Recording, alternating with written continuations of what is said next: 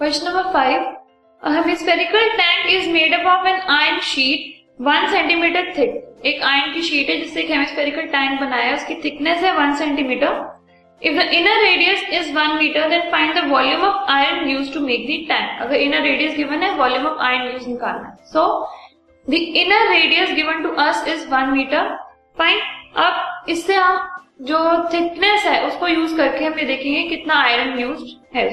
so the thickness is given to us as one centimetre उसको metres में convert किया, So we'll get 0.01 meter. Now, the outer radius comes out to be the inner radius plus the thickness that is 1.01 meter. Now, the volume of the iron that is used to make it, वो